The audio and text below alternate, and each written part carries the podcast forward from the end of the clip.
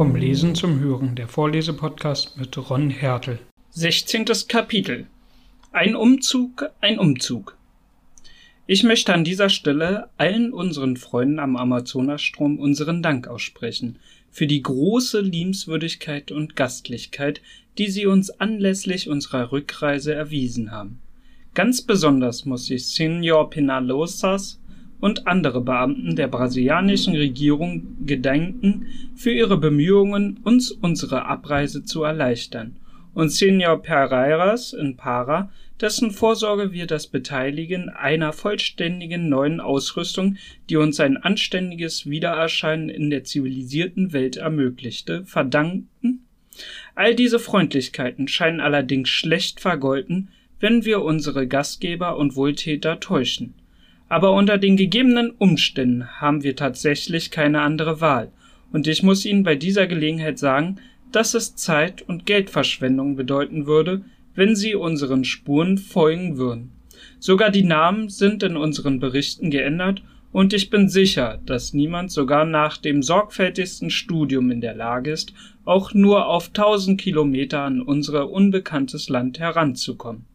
Wir waren der Meinung, dass die Aufregung, der wir auf unserer Rückreise begegneten, auf die Gebiete, die unsere Route berührte, beschränkt sei, und ich kann unseren Freunden in England nur die Versicherung geben, dass wir keine Ahnung von dem allgemeinen Interesse, das schon durch unsere Erlebnisse in ganz Europa erweckt war, hatten. Erst die vielen drahtlosen Telegramme von allen möglichen Zeitungen und Agenturen, die uns, als wir noch 500 Meilen vom Southampton entfernt waren, große Honorare für eine kurze Rückantwort über unsere Forschungsergebnisse anboten, zeigten uns die hochgespannte Erwartung der wissenschaftlichen Welt und der Öffentlichkeit. Wir waren indessen übereingekommen, der Presse keinerlei Mitteilung zu machen, bevor wir den Mitgliedern des Zoologischen Instituts gegenüberstanden, denn es war unsere Pflicht zuerst ihnen, die uns den Auftrag zu unserer Reise gegeben hatten, Bericht zu erstatten. Wir lehnten daher kategorisch ab, obwohl Southampton voll von Pressevertretern waren, irgendwelche Informationen zu geben, die natürlich für Folge davon war, dass die allgemeine Aufmerksamkeit auf die für den Abend des 7. Novembers angezeigte Versammlung gelenkt wurde. Für diese Zusammenkunft erwies sich der Saal des Zoologischen Instituts, von dem unser Unternehmen ausgegangen war, als zu klein und man hatte infolgedessen den Queen's Hall in der Regent Street gewählt. Heute wissen wir, dass die Veranstalter ruhig die Albert Hall hätten wählen können, und auch dort hätte der Platz kaum ausgereicht. Die Versammlung sollte am zweiten Abend nach unserer Ankunft stattfinden. Zunächst hatte jeder von uns eigene dringende Angelegenheiten zu erledigen. Von der meinigen kann ich noch nicht sprechen, Vielleicht bin ich nach einiger Zeit imstande, mit einer weniger starken Bewegung daran zu denken und davon zu reden. Ich habe dem Leser am Anfang dieser Erzählung gezeigt, wo der Ursprung meines Unternehmens lag. Es ist daher vielleicht richtig, dass ich die Erzählung bis zu Ende führe und ihren Ausgang mitteile. Und doch könnte der Tag kommen, an dem ich sogar wünschten werde, dass es so und nicht anders gekommen ist. Schließlich habe ich den Antrieb zu einem wunderbaren Erlebnis erhalten, und ich kann jener Kraft, von der er ausgegangen ist, nur dankbar sein.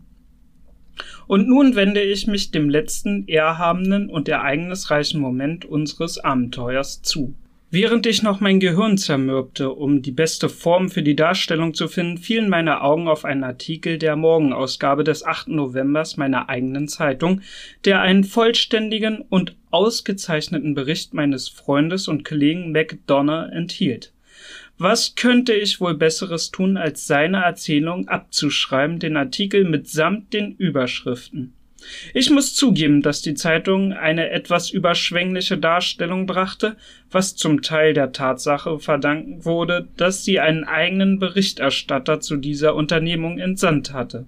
Aber die andere große Tageszeitungen waren kaum weniger vollständig in ihren Berichten. Front Mac schrieb also folgendermaßen. Die neue Welt. Großversammlung in Queen's Hall. Aufregende Szenen. Außerordentlicher Vorfall. Was war es? Nächtlicher Tumult in der Regent Street. Spezialbericht. Die viel erörterte Versammlung des Zoologischen Instituts, die den Zweck hatte, den Bericht des Untersuchungsausschusses entgegenzunehmen, der im letzten Jahr nach Südamerika geschickt wurde, um die Behauptung des Professors Challenger nachzuprüfen, dass es auf diesem Kontinent noch heute prähistorische Lebensformen gebe, fand gestern Abend im großen Saale der Queen's Hall statt und man ist berechtigt zu sagen, dass dieser Tag in der Geschichte der Wissenschaft rot angestrichen zu werden verdient, denn die Mitteilungen dieser Versammlung hatten einen so bemerkenswerten und sensationellen Charakter, dass keiner der Anwesenden sie jemals vergessen wird. Oh, Kollege McDonough, was für ein monströser Einleitungssatz. Die Einlasskarten sollten theoretisch nur in die Hände von Mitgliedern und Freunden derselben gelangen. Da aber das Wort Freund ein dehnbarer Begriff ist, war der riesige Saal bereits lange vor acht Uhr, vor Anfang der Versammlung, dicht gefüllt. Das Publikum, das unverständlicherweise darüber verärgert war, dass man es von der Versammlung ausschloss, nahm ein Viertel nach sieben Uhr die Eingänge mit Sturm, nachdem schon vorher eine allgemeine Keilerei, bei der verschiedene Leute verletzt und ein Institutsinspektor sogar ein Bein gebrochen wurde, stattgefunden hatte, nachdem diesem unerwarteten Ansturm, der nicht nur alle Eingänge, sondern auch die für die Presse reservierten Plätze füllten, waren es schätzungsweise etwa 5000 Leute, die die Ankunft der Forschungsreisenden erwarteten. Diese nahmen, nachdem sie eingetreten waren, ihre Plätze vorn auf der Rednerbühne ein, auf der bereits alle führenden Wissenschaftler nicht nur aus England, sondern auch aus Frankreich und Deutschland erschienen waren.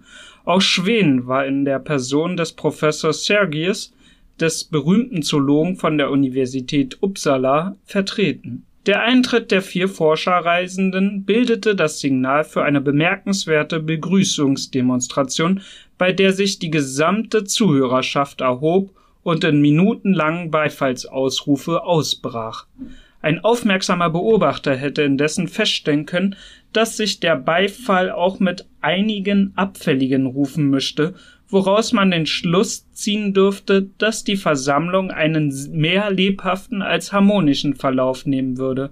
Niemand hätte aber die außerordentliche Wendung, die dann eintrat, vorhersehen können. Über das Aussehen der vier Forschungsreisenden braucht nichts gesagt zu werden, denn ihre Fotografien sind bereits in allen Zeitungen erschienen.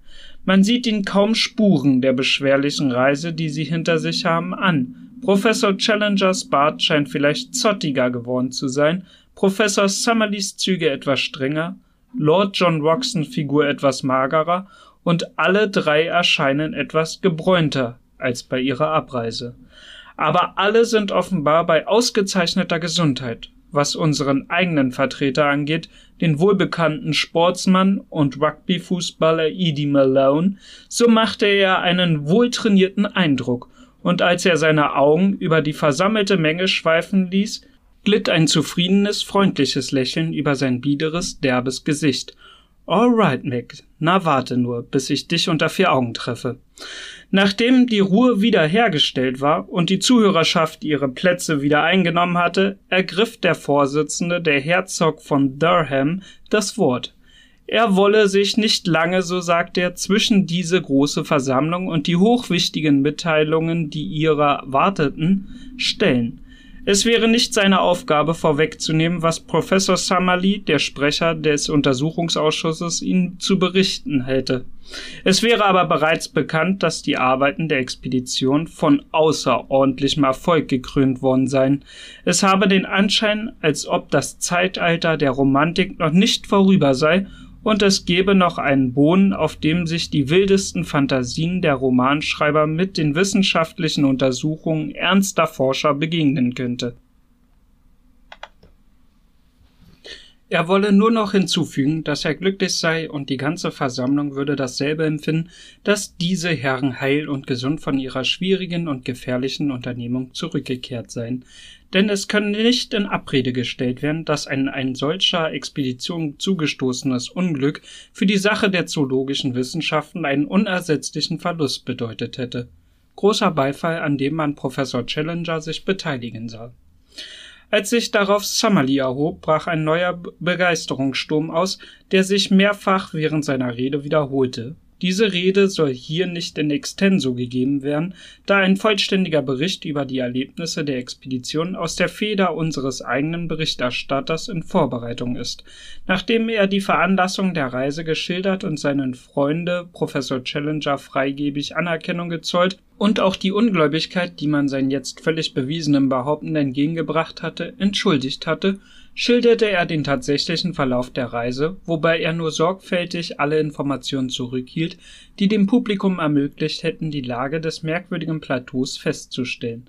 Nach einer allgemeinen Beschreibung der Route auf dem Hauptstrom bis zu jener hohen Felsenmauer fesselte er seine Zuhörer durch den Bericht über die Schwierigkeiten, die die Expedition bei den Versuchen, sie zu besteigen, gefunden hatte und schilderte zum Schluss das erfolgreiche Gelingen ihrer verzweifelten Anstrengungen, die ihnen das Leben ihrer beiden ergebenen Mischlinge gekostet hätten. Diese befremdliche Mitteilung über die Mischlingsaffäre machte Summerlee in den Bemühungen, irgendwelche Anfragen aus dem Publikum in der Sache zu vermeiden. Nachdem er seine Zuhörerschaft im Geiste auf die Höhe des Plateaus geführt und sie die Wirkung des Brückeneinsturzes hatten erleben lassen, fuhr er in der Beschreibung der Schrecken und der Reize des merkwürdigen Landes fort. Von persönlichen Erlebnissen sprach er wenig, umso mehr von den reichen Ergebnissen für die Wissenschaft, von den Beobachtungen des wunderbaren Tier-, Vogel-, Insekten- und Pflanzenlebens auf dem Plateau Insbesondere hob er den Reichtum an Käfern, von denen 46 neue Arten, und Schmetterlingen, von denen 94 Arten im Laufe einiger Wochen hätten festgestellt werden können, hervor. Es waren jedoch die größeren Tiere und insbesondere diejenigen, die man für längst ausgestorben gehalten hatte, die das Interesse des Publikums am lebhaftesten in Anspruch nahmen.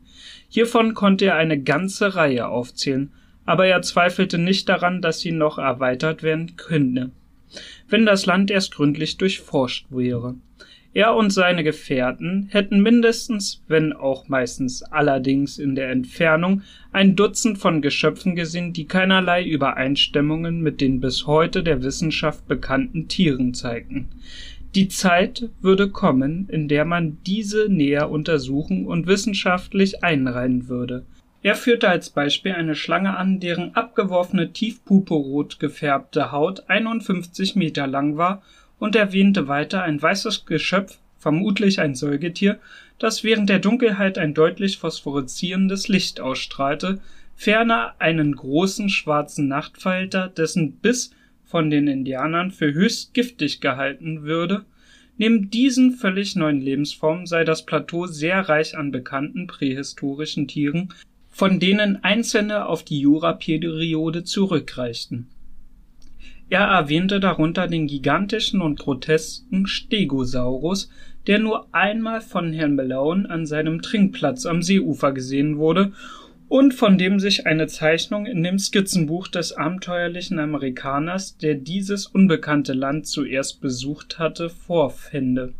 Er beschrieb ebenso das Iguanodon und dem Pterodactylus, zwei der ersten Naturwunder, die ihnen begegnet seien. Darauf ließ er die Versammlung erbeben durch eine Schilderung des schrecklichen, fleischfressenden Dinosauriers, der mehr als einmal Mitglieder der Expedition verfolgt hatte und der das furchtbarste Geschöpf sei, das sie angetroffen hätten. Dann ging er über zu dem riesenhaften und wilden Vogel, dem Phororachus und dem großen Elch, der noch auf dem Hochland umherstreife aber erst bei der Schilderung der geheimnisvollen Vorgänge im Zentralsee stieg das Interesse und die Begeisterung der Versammlung auf ihren Höhepunkt. Man musste sich selbst fragen, ob man wache oder träume, wenn man diesen nüchternen und auf das rein tatsächliche gerichteten Gelehrten in kühlem, gemessenem Ton die ungeheuren dreiäugigen Fischeidechsen und die riesenhaften Wasserschlangen, die dieses zauberhafte Gewässer bewohnten, beschreiben hörte. Er kam dann auf die Indianer und auf die merkwürdige Kolonie der anthropoiden Affen zu sprechen, die man als eine höhere Stufe des Pithecanthropus auf Java ansehen könne und die infolgedessen sich mehr als jedes andere Wesen jenem hypothetischen Geschöpf, das man als das fehlende Zwischenglied zwischen Menschen und Menschenaffen bezeichnet, nähern. Endlich beschrieb er unter allgemeiner Heiterkeit die geistvolle, aber höchst gefährliche aeronautische Erfindung Professor Challengers und schloss seinen bedeutsamen Vortrag durch einen Bericht über die Methoden, deren sich der Untersuchungsausschuss bediente, um wieder in die Welt der Zivilisation zurückzukehren. Man hätte glauben sollen, dass das wissenschaftliche Programm des Abends hiermit erschöpft sei und dass nunmehr der Dank und die Glückwünsche der Versammlung durch Professor Sergius von der Universität Uppsala folgen würden. Aber es wurde bald klar, dass der weitere Verlauf der Versammlung kein so glattes Ende nehmen sollte. Schon während der Rede hatte sich von Zeit zu Zeit Anzeichen von Opposition bemerkbar gemacht, und nun erhob sich Dr. James Lingworth aus Edinburgh in die Mitte der Versammlung. Dr. Illingworth warf die Frage auf, ob nicht ein Amendement möglich sei, bevor man dem Entschluss fasse, dem Ausschuss den Dank der Versammlung auszusprechen. Der Vorsitzende, ja, wenn Sie ein Amendement für nötig halten, Dr. Illingworth, mit Ihrer freundlichen Erlaubnis, das Amendement ist nötig. Der Vorsitzende, dann bitte ich darum. Professor Summerly aufspringt. Ich möchte erklären, Euer Gnaden, dass dieser Mann von jeher mein persönlicher Gegner war seit unserer Kontroverse in der wissenschaftlichen Vierteljahresschrift über die wahre Natur des Baphobius. Der Vorsitzende, ich werde auf diese persönlichen Dinge nicht eingehen können. Bitte fortfahren. Man konnte Dr. Illingworths Bemerkungen wegen der andauernden Opposition der Freunde unseres vier Forscherreisenden nur teilweise verstehen. Man versuchte auch mehrfach, ihn auf seinen Stuhl niederzuziehen. Da er aber ein Mann von enormer Körperkräften war und eine mächtige Stimme besaß, gelang es ihm, des Tumults Herr zu werden und seine Rede zu Ende zu führen. Von dem Augenblick an, als er sich erhob, war es klar, dass er eine Anzahl von Freunden und Anhängern in der Halle hatte obgleich sie die Minorität bildeten. Die Haltung des größeren Teils der Versammlung könnte man als die einer aufmerksamen Neutralität bezeichnen. Dr. Illingworth begann seine Ausführungen mit dem Ausdruck seiner hohen Wertschätzung für die wissenschaftliche Arbeit sowohl Professor Challengers als auch Professor Summerlees. Er bedaure sehr, dass man aus seinen Bemerkungen, die ihre Quelle einzig und allein in seinem Streben nach wissenschaftlicher Wahrheit hätten, den Unterton von irgendetwas Persönlichem gehört habe. Seine Lage sei aber tatsächlich und wesentlich die gleiche, in der sich Professor Summerlee in den letzten Versammlungen befunden habe. In dieser Versammlung habe Professor Challengers gewisse Behauptungen aufgestellt, die von seinen Kollegen bezweifelt wurden. Jetzt trete dieser Kollege selbst auf mit den gleichen Behauptungen und verlange, dass man sie ungeprüft hinnehme. Ob das berechtigt sei? Ja, nein, längere Unterbrechung, während welcher man vom Pressetisch aushörte, wie Professor Challenger den Vorsitzenden um die Erlaubnis bat, Dr. Illingworth hinauszuwerfen. Vor einem Jahre behauptete ein Mann gewisse Dinge, jetzt behaupten vier Männer etwas anderes und noch erstaunlicheres. Sollte dies etwa ein endgültiger Beweis sein, wo doch die in Rede stehenden Dinge von so höchst revolutionärem und unglaublichen Charakter wären? Es habe neuerdings Beispiele von Forschungsreisenden gegeben, die aus unbekannten Ländern mit allerhand merkwürdigen Berichten zurückgekommen seien, denen man allzu eilig geglaubt habe. Soll das Londoner Zoologische Institut etwa in die gleiche Lage kommen? Er gebe zu, dass die Mitglieder des Ausschusses Männer von Charakter wären, aber die menschliche Natur sei sehr kompliziert. Sogar Professoren könnten aus Ruhmsucht auf falsche Wege geraten. Wir alle liebten es, wie der Nachtfalter zum Lichte zu fliegen. Großwildjäger seien gern in der Lage, die Erzählungen ihrer Rivalen zu übertreffen, und Journalisten seien einer sensationellen Aufmachung nicht abgeneigt und scheuten sich nicht, den Tatsachen durch ihre Fantasie etwas aufzuhelfen. Jedes Mitglied des Ausschusses habe seine eigenen Gründe, die Resultate größer erscheinen zu lassen. Pfui, pfui! Er habe nicht die Absicht, beleidigend zu sein. Sie sind es aber Unterbrechungen im Saal. Die Beweismittel dieser seltsamen Geschichte wären tatsächlich recht bescheidener Art. Was hätte man hier vorgebracht? Einige Fotografien, könne man in unserem Zeitalter geschickter Technikfotografien noch als Beweisstücke ansehen? Was sonst? Wir hätten einige Geschichten von der Flucht und dem Abstieg mit Hilfe von Taunen gehört, die ein Mitbringen von größeren Probestücken ausschlüsse. Das sei wohl zu verstehen, aber nicht überzeugend. Man habe gehört, dass Lord John Roxton behaupte, den Schädel eines Phororachus zu haben. Er könne nur sagen, dass er diesen Schädel gern einmal gesehen hätte. Lord John Roxton will dieser Mensch mich hier als Lügner bezeichnen? Lärm im Raum. Der Vorsitzende Ruhe, Ruhe, Dr. Illingworth, muss sie ersuchen, mit ihren Ausführungen zu Ende zu kommen und ihr Amendement vorzubringen. Dr. Illingworth, ich habe noch mehr zu sagen, Euer Gnaden. Aber ich füge mich Ihrer Anordnung. Ich stelle also den Ergänzungsantrag, Professor Summerly den Dank der Versammlung für seinen interessanten Vortrag aussprechen zu lassen, die ganze Angelegenheit aber als ungewiss anzusehen und noch einmal an einen größeren und möglichst noch verantwortlicheren Untersuchungsausschuss zu verweisen. Die von diesem Amendement hervorgerufene Verwirrung ist schwer zu beschreiben. Ein großer Teil der Zuhörerschaft äußerte seinen Unwillen über eine derartige Beschimpfung der Forschungsreisenden durch laute Zurufe der Missbilligung. Ablehnen, zurückziehen, schmeißen Sie ihn raus! Die Unzufriedenen auf der anderen Seite und es kann nicht in Abrede gestellt werden, dass sie ziemlich zahlreich waren, begrüßen das Amendement beifällig und riefen Ruhe, Ruhe, ehrliches Spiel. Auf den hinteren Bänken kam es zu einer Rauferei, und unter den Medizinstudenten, die diesen Teil des Saals besetzt hatten, war man mit Schlägen ziemlich freigebig. Es war lediglich dem mäßigenden Einfluss der Gegenwart einer größeren Anzahl von Damen zuzuschreiben, dass es nicht zu einem allgemeinen Tumult kam. Plötzlich indessen gab es eine Pause, der Lärm legte sich, und dann trat völliges Schweigen ein, Professor Challenger stand auf der Rednerbühne, seine Erscheinung und sein Auftreten hatten etwas eigenartig Fesselndes, und als er die Hand aufhob und um Ruhe bat, nahm die ganze Zuhörerschaft wieder Platz und lauschte gespannt seinen Worten. Es wird manchen der Anwesenden noch erinnerlich sein, sagt Professor Challenger, dass sich bei der letzten Versammlung, in der ich Gelegenheit hatte, zu Ihnen zu sprechen, ähnliche alberne und unfeine Szenen ereignet haben.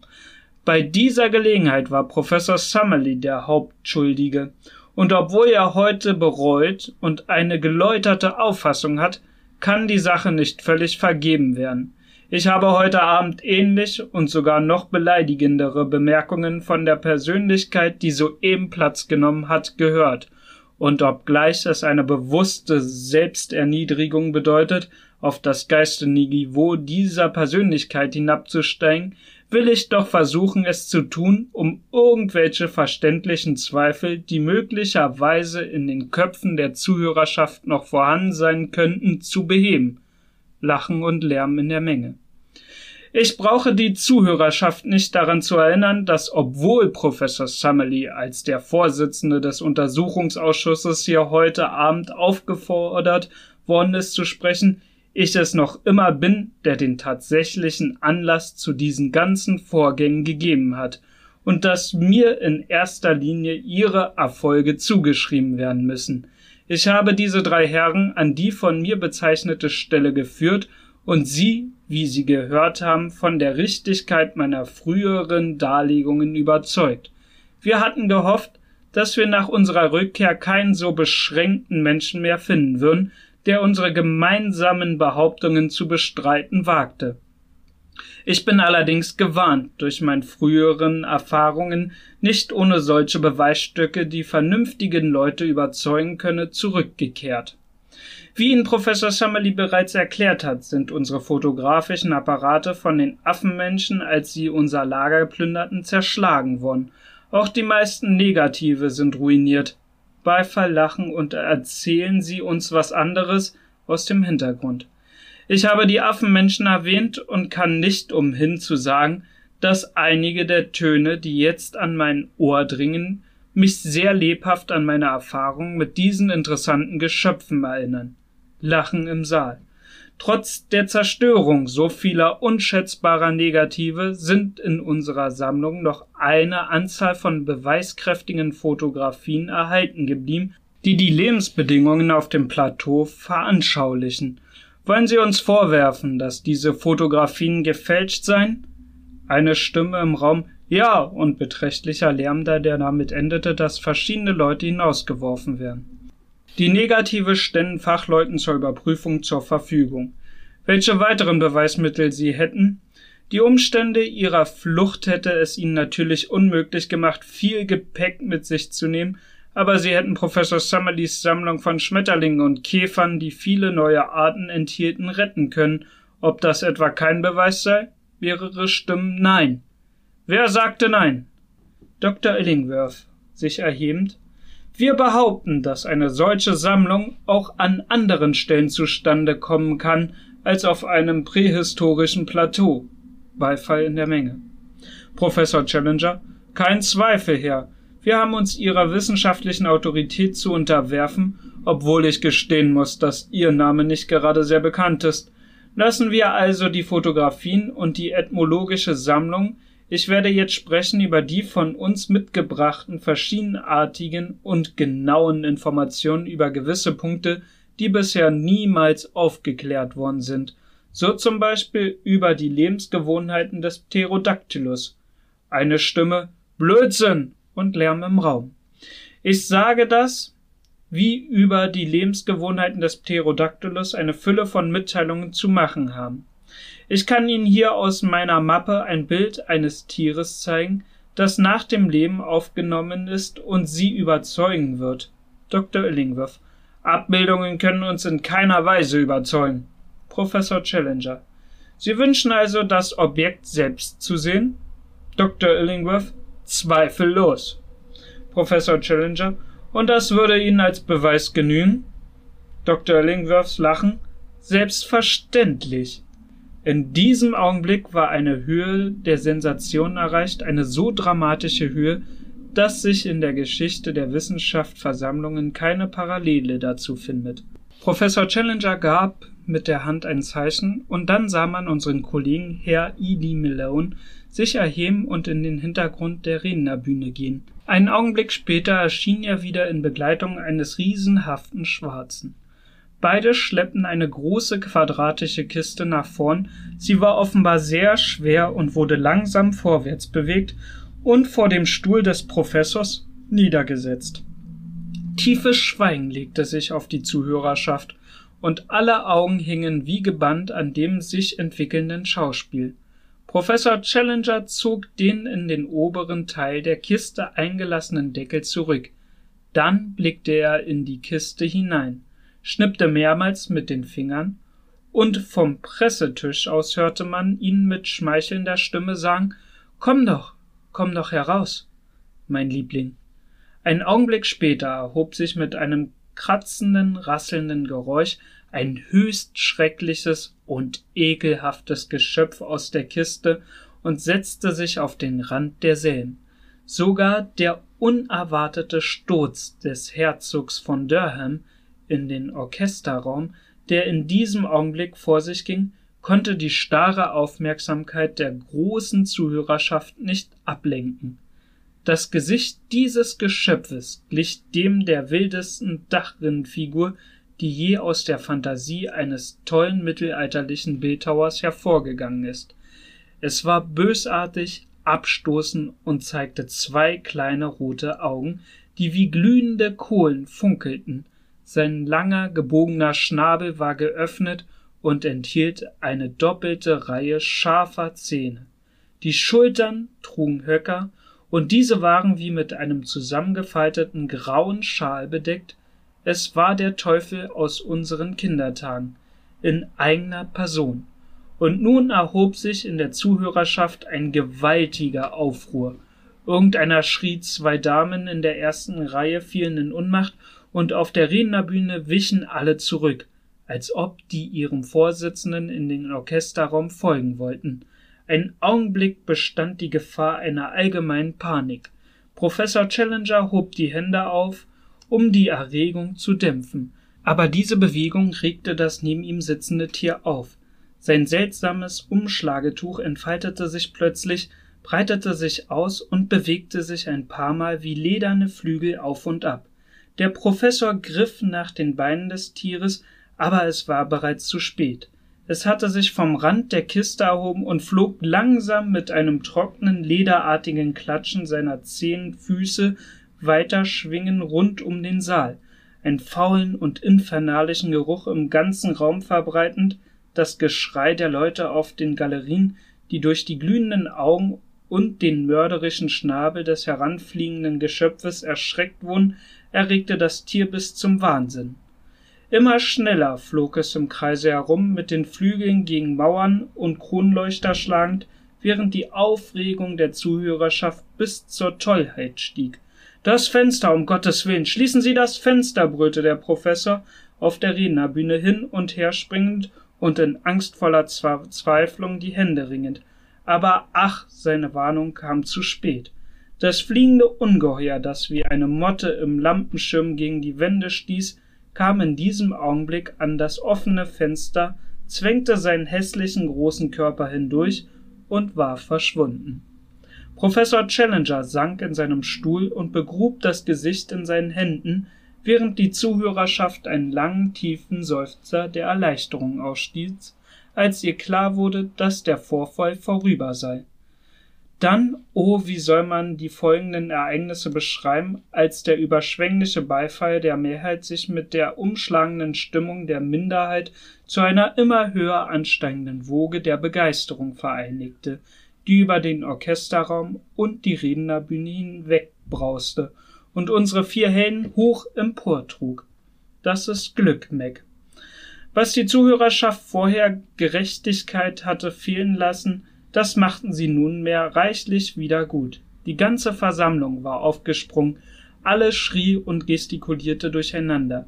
Eine dichte Menge von beifallsrufenden Leuten umgab die vier Forschungsreisenden. Auf die Schultern mit ihnen, auf die Schultern, schreien hunderte von Stimmen. Im selben Augenblick sah man die vier Gestalten über die Menge aufsteigen. Sie kämpfen vergeblich, um sich zu befreien. Hoch über den Köpfen schwebten sie auf ihrem luftigen Ehrenplatz. Selbst wenn man es gewollt hätte, wäre es unmöglich gewesen, sie auf den Boden niederzulassen. Eine so dichte Menge umgab sie. Regan Street, Regan Street, tönte es von allen Seiten, dann setzten sich die Menge quirlend in Bewegung und strömte langsam die vier auf ihren Schulter tragend dem Ausgang zu.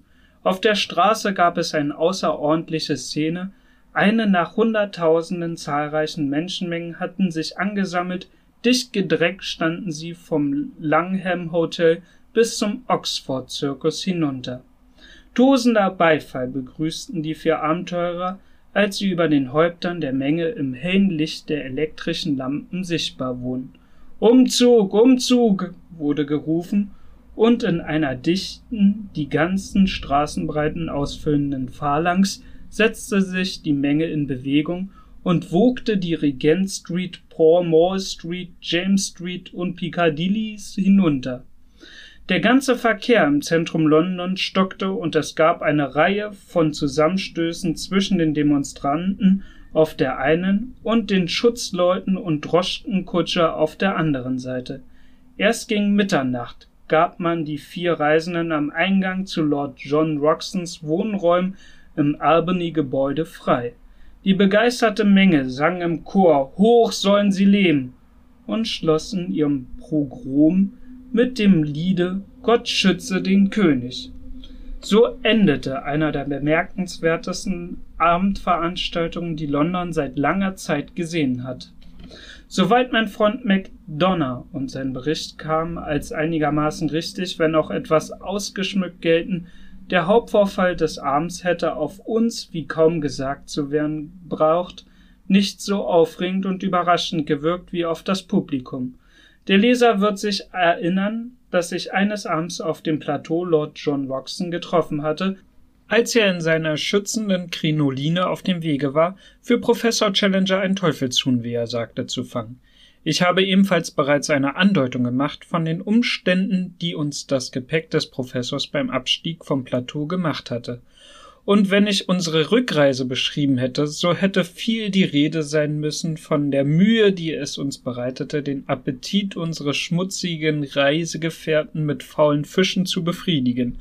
Wenn ich dann von vorher nicht allzu viel gesprochen habe, so lag die Ursache in dem natürlichen und ernsten Wunsch des Professors, dass möglich nichts über dieses von uns mitgebrachte unbezweifelbare Beweisstück durchsickern sollte, bis der Augenblick gekommen war, in dem er seine Feinde zu widerlegen hoffte. Noch ein Wort über das Schicksal des Londoner Pterodactylus. Etwas Sicheres kann darüber nicht gesagt werden. Man hat die Mitteilung von zwei erschrockenen Frauen, dass es auf dem Dach der Queen's Hall gesehen wurde und dort einige Stunden lang wie eine teuflische Statue gehockt habe. Am nächsten Tag erschien in der Zeitung eine Notiz, dass der gemeine Milice vom Coldstream Gendarmenregiment, der am Marlborough House Wacher stand, seinen Posten ohne Urlaub verlassen hatte und infolgedessen vor das Kriegsgericht gekommen sei. Das gemeine Milice Bericht dass er sein Gewehr weggeworfen und die Flucht ergriffen habe, weil der Teufel plötzlich zwischen ihm und dem Monde erschienen wäre, wurde vom Gericht nicht geglaubt. Sicherlich besteht aber zwischen ihm und unserem in Frage kommenden Vorgang ein Zusammenhang.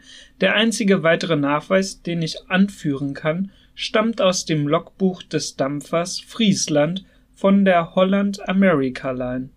Nachdem das Schiff am nächsten Morgen um 9.10 Uhr Meilen vom querab Steuerbord liegenden Kap Start Point entfernt einem fliegenden Wesen begegnet sei, das halb einer Ziege, halb einer riesigen Fledermaus geglichen habe und mit großer Geschwindigkeit nach Südwesten geflogen sei, wenn das Tier seinem Instinkt folgend die Richtung in sein Heimatland genommen hat, kann es kein Zweifel unterliegen, dass der letzte europäische Pterodactylus irgendwo auf der unendlichen weiten Fläche des Atlantischen Ozeans sein Ende gefunden hat. Und Gladys, oh meine Gladys, nach der ich den See, der jetzt wieder Zentralsee heißt, genannt hatte. Sie wird niemals durch mich unsterblich werden. Hatte ich nicht schon immer in ihrem Wesen einen harten Zug entdeckt? Fühlte ich nicht sogar schon zu der Zeit, als ich stolz war, ihren Befehlen gehorchen zu können, dass es sicherlich eine armselige Liebe sei, die imstande war, die Geliebten in Tod und Gefahren zu schicken, ließen mich nicht Gedanken, die immer wieder auftauchen und immer wieder zurückgedrängt wurden, hinter der Schönheit ihres Antlitzes blicken, und erkannte ich nicht in ihre Seele eindringend, in deren Tiefen den doppelten Fehler der Selbstsucht und der Wankelmuts? Liebte sie das Heroische und das Schauspielerische um seines edlen Zweckes willen? Oder war es des Ruhmes wegen, der ohne eigene Mühe oder Opfer auf sie selbst zurückstrahlte? Oder ist es bei mir eitle Weisheit, die hinterherkommt? Das wäre der härteste Schlag meines Lebens. Einen Augenblick lang fühlte ich folgenschwere Unterhaltung mit Lord John Woxton gehabt und es hätte vielleicht noch schlimmer kommen können. Ich will es mit wenigen Worten erzählen. Kein Brief und kein Telegramm empfing mich in Southampton und ich war an jenem Abend um zehn Uhr abends in fliegender Aufregung bei der kleinen Villa in Streatham angelangt. Wo sie tot oder lebendig, wo waren alle meine nächtlichen Träume von den offenen Armen, dem lächelnden Antlitz, den Lobeserhebungen für den Mann, der sein Leben gewagt hatte, um ihre Launen zu befriedigen. Ich war bereits aus dem Himmelshöhen herabgestiegen und stand mit beiden Füßen fest auf der Erde und doch hätte mich eine plausible Begründung wieder zu den Wolken emporbringen können. Ich stürzte den Gartenpfad hinunter, klopfte an die Tür, hörte von drinnen Gleides Stimme, stieß das mich anstarrende Hausmädchen beiseite und eilte in das Wohnzimmer. Sie saß auf einem niedrigen Sessel unter der abgeblendeten Stehlampe neben dem Klavier. In drei Schritten durchmaß ich das Zimmer und hielt ihre beiden Hände in den meinigen. Gladys, schrie ich, Gladys, Sie blickte mir erstaunt ins Gesicht. Ihr Antlitz hatte einen leicht veränderten Zug, der Ausdruck ihrer Augen, die starr nach oben blickten, die Form ihrer Lippen enthielten etwas Fremdes. Sie zog ihre Hand zurück. Was meinen Sie bitte? sagt sie. Gladys, schrie ich. Was ist denn nur? Sind Sie denn meine Gladys oder etwa nicht? Meine kleine Gladys Hamilton.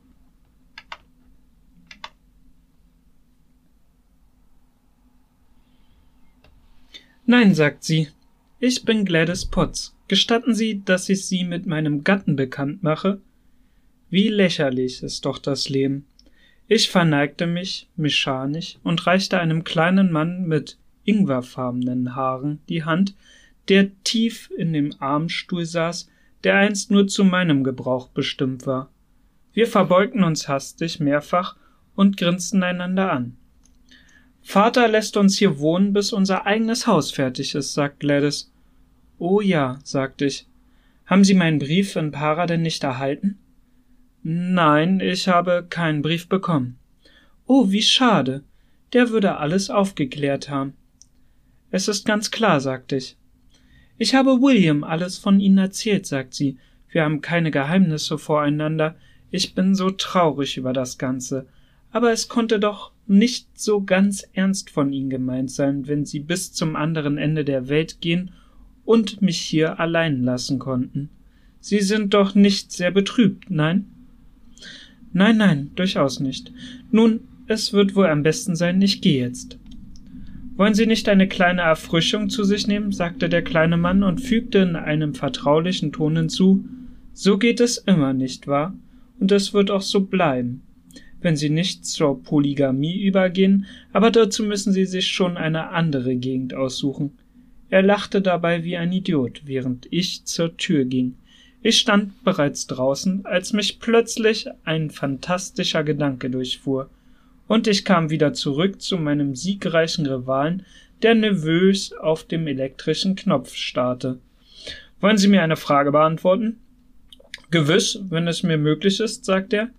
Wie haben Sie das erreicht? Haben Sie nach verlorenen Schätzen gegraben oder einen Pool entdeckt oder einen Seeräuber erledigt oder den Kanal übersprungen oder was sonst? Wo ist der Glanz der Romantik? Wie ist Ihnen das gelungen? Er starrte mich mit einem hoffnungslosen Ausdruck auf seinem gutmütigen, aber unbedeutenden kleinen Gesicht an. Glauben Sie nicht, dass das etwas zu persönlich ist, sagte er. Schön. Noch eine Frage bitte, schrie ich. Was sind Sie von Beruf? Ich bin Schreiber bei einem Rechtsanwalt, sagt er. Bei Johnston und Marvelous, Chancellor Lane 41. Gute Nacht, sagte ich und verschwand wie alle verzweifelten und unglücklichen Helden in der Dunkelheit. Während Kummer und Wut und Lachen in mir durcheinanderwirbelten, wie in einem Kochtopf. Noch eine kleine Szene und dann bin ich am Ende. Gestern Abend haben wir alle bei Lord John Roxton zu Abend gegessen und hinterher in guter Kameradschaft rauchend zusammengesessen und uns über unsere Abenteuer unterhalten. Es war eigenartig, die alten, wohlbekannten Gesichter und Gestalten unter so ganz veränderten Umständen zu sehen. Da war Challenger mit seinem herablassenden Lächeln und den halb gesenkten Augenlidern über den herrschsüchtigen Augen mit seinem vorstehenden Bart und dem riesigen Brustkasten, der während seiner selbstbewussten Unterhaltung mit Summerlee gewaltige Atemzüge ausstieß. Summerlee saß da mit seiner kurzen Rosenholzpfeife und seinem grauen Ziegenbart, das eingefallene Gesicht im Eifer der Debatte vorschiebend, wenn er die Behauptungen Challengers anzweifelte und schließlich ist unser Gastgeber zu nennen mit seinem scharfen Adlergesicht und seinen kalten blauen Gletscheraugen, in deren Tiefe immer ein Schimmer von Teufelei und Humor sichtbar ist. Das ist das letzte Bild, das ich von ihnen allen mit mir trage. Es war nach dem Armbrot in seinem Allerheiligsten, dem Zimmer mit dem gedämpften, farbigen Licht und den zahllosen Trophäen, als Lord John Roxton uns etwas mitzuteilen hatte.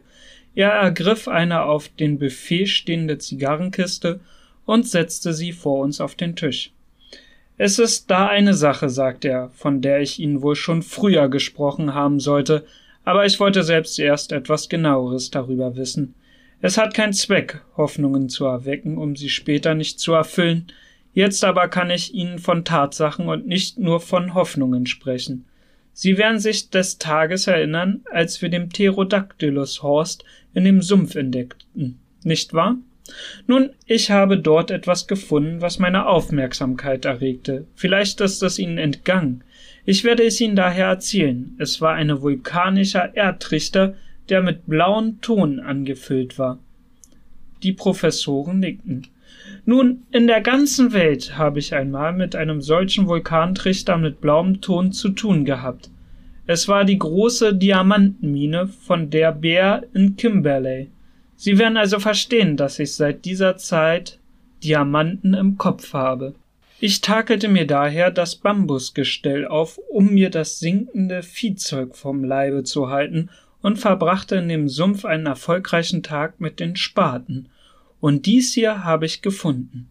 Er öffnete den Zigarrenkaste, stürzte seinen Inhalt auf den Tisch und es zeigten sich etwa 20 bis 30 Ruhesteine von der Größe einer Bohne bis zu einer Walnuss. Vielleicht sind Sie der Meinung, ich hätte es Ihnen damals erzählen sollen. Ich weiß aber, dass es für den Unerfahrenen in diesen Dingen leichte Enttäuschungen gibt und dass Steine eine gewisse Größe und doch nur einen geringen Wert haben können, wenn sie in Farbe und Zusammensetzung Mängel zeigen. Ich habe sie daher einstweilen mitgebracht und am ersten Tage nach unserer Rückkehr hier drüben von einem mir bekannten Juwelier einem davon schleifen und schätzen lassen. Er zog einen Pillenschachtel aus der Tasche und nahm ihr einen herrlich glänzenden Diamanten, einen der schönsten Steine, die ich je gesehen habe. Dies ist das Resultat, sagt er. Er schätzt den Haufen hier auf mindestens 200.000 Pfund. Wir teilen diese Summe natürlich unter uns. Von jedem anderen Vorschlag möchte ich nichts hören. Nun, Challenger, was werden Sie mit Ihren 50.000 anfangen? Wenn Sie tatsächlich auf Ihren freigegebenen Absichten bestehen, sagt der Professor, so würde ich ein Privatmuseum, das längst zu meinen Träumen gehört hat, begründen. Und Sie, Summerlee? Ich würde mich von meinem Lehramt zurückziehen, um Zeit für die abschließende Klassifikation der Fossilien der Kreidezeit zu haben. Ich will meinen Anteil dazu verwenden, sagt Lord John Roxton, eine Expedition auszurüsten, um unser gutes altes Plateau noch einmal aufzusuchen. Und Sie, mein Junge, Sie werden natürlich heiraten. Noch nicht, sagte ich mit einem reuigen Lächeln, aber wenn Sie mich mitnehmen möchten, so würde ich lieber mit Ihnen gehen. Lord Woxton sagte nichts, aber eine braune Hand streckte sich mir über den Tisch hinüber entgegen.